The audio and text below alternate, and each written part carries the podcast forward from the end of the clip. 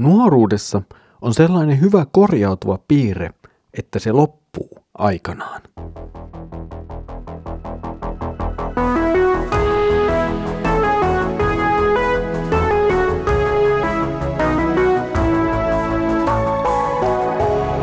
Kirjoitusten pauloissa. Tervetuloa taas mukaan Kirjoitusten pauloissa Raamattu-podcastin ääreen. Minä olen Mikko ja yhdessä alamme nyt vähitellen lähestyä saarnaajan kirjan loppua, kun aloitamme tänään sen viimeisen luvun katselun. Edellisellä kerralla saarnaaja puhui nuoruudesta. Tänään päivän tekstissä tuo nuoruus on jo jätetty taakse ja vanhuus on koittanut. Luemme saarnaajan kirjan 12. luvun jakeet yhdestä kahdeksaan.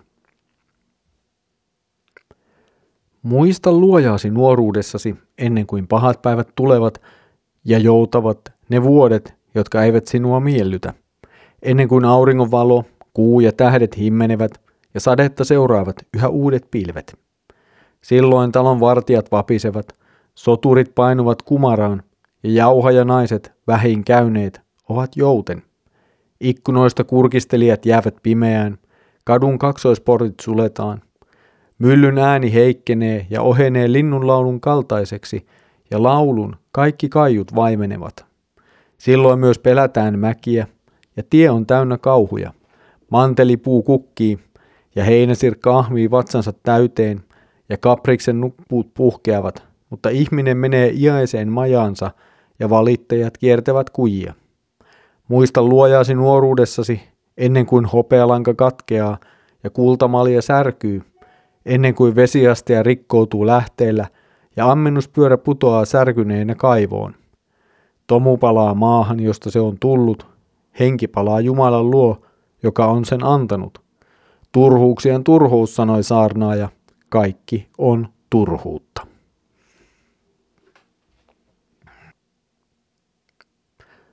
Jos saarnaajan kirjan edellinen jakso keskittyy nyt nuoruuteen, niin tänään saarnaajan kirjan viimeisessä jaksossa ennen loppusanoja keskitytään sitten tuohon elämän ehtoo puoleen.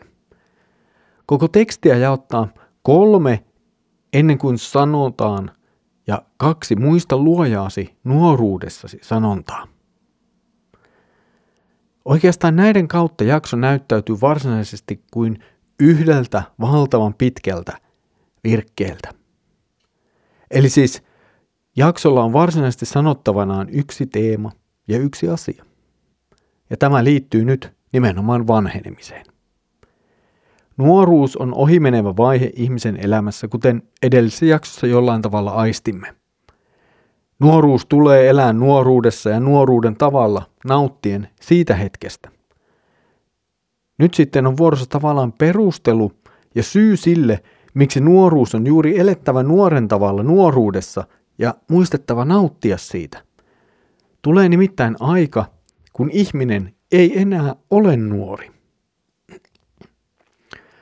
Vanheneminen näkyy ihmisen olemuksessa.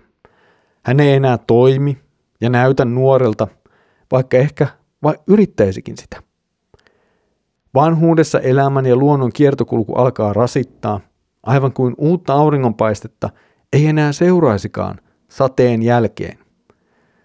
Vanhuksen voima puolustaa, suojella ja tehdä työtäkään ei tietenkään ole enää nuoruuden tasolla. Kadun kaksoisportit voivat viitata kuuloon, mihin viittaisi myös seuraavat kuulemiseen liittyvät asiat. Vanhuudessa mielen ja voimien lisäksi väsyy myös aistit.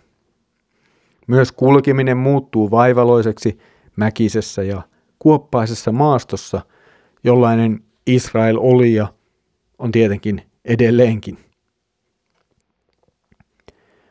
Maininnat mantelipuun kukasta ja heinäsirkoista ovat myös vertauskuvia vanhuuden harmaantumisesta ja vaikeasta liikkumisesta. Eli Salomo piirtää meille nyt kuvaa siitä, mitä on vanheneminen – millaiseksi ihminen tulee, kun hän vanhenee. Ja sitten tämän keskellä tai tähän liittyen aivan luonnollisesti voisi sanoa tietyssä mielessä saarnaaja muistuttaa, että lopulta ihminen kuolee. Ihmisen kuolema on yhtä odotettava asia kuin kukkien puhkeaminen. Totta kai kuolema tuo mukanaan myös surun, erityisesti läheisille. Toiset jäävät aina taakse, kun joku kuolee, ja jäävät joutuvat kokemaan kuoleman tuoman kaipauksen, mikä jollakin tavalla viestii meille kyllä myös siitä, miten kuolema on synnin tuoma asia. Se kaipaus, joka jäljelle jääville jää, on aivan riippumaton vielä siitä, että tapahtuuko tuo kuolema niin sanotusti odotetusti sairauden tai jonkun muun vastaavan lopputuloksena vai äkkinäisesti ilman mitään ennakkovaroitusta. Saarnaaja antaa tässä kohtaa viitteen myös kuoleman jälkeisestä elämästä. Ihminen tuli luoduksi maasta, kun Jumala hänet loi, ja tuohon maan tomuun ihminen myös palaa. Ihminen ei kuitenkaan häviä olemassaolosta. Ihminen on luotu ikuisuutta varten, voisimme jopa sanoa. Kuolemamme ja ylösnousemuksen välissä voi olla jokin hetki, jolloin ruumiimme maatuu, mutta henkemme on yhä elossa. Tämä ei kuitenkaan tarkoita, että ruumiimme olisi jotenkin paha tai väärä tai joku sellainen asia, josta meidän pitäisi päästä irti tai eroon. Me olemme luotuisuudessamme ruumis siinä, missä me olemme henki. Ei kummastakaan näistä tule päästä eroon varsinaisesti. Tekstin varsinainen osuus päättyy samoihin sanoihin kuin millä saarnaajan kirja aloitettiin. Tämä on sekä johdanto että johtopäätös tästä maailmasta. Elämässä on monenlaisia piirteitä ja vivahteita, mutta lopulta se päätyy samaan lopputulokseen. Elämä on turhaa, jos siinä ei ole Jumalaa, jos siinä ei ole toivoa iankaikkisesta elämästä.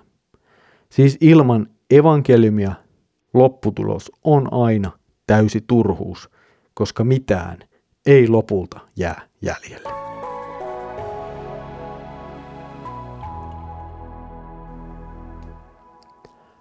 Olet ollut mukana kansanlähetyksen tuottamassa kirjoitusten pauloissa Raamattu podcastissa. Saarnaaja, voisi sanoa jälleen kerran, on muistuttanut meitä elämän todellisuudesta.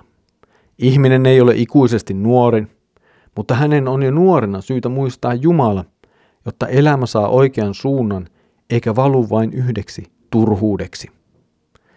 Saarnaaja estää esiin myös kysymykset ruumiista ja iankaikkisuudesta. Kysymystä ruumiista, iankaikkisuudesta ja ylösnousemuksesta käsittelee myös Paavali ensimmäisen korinttilaiskirjeen luvussa 15. Tuossa luvussa hän puhuu hyvin selvästi nimenomaan ruumiin ylösnousemuksesta. Paavali kirjoittaa tuon luvun jakeissa 42 ja 43 näin.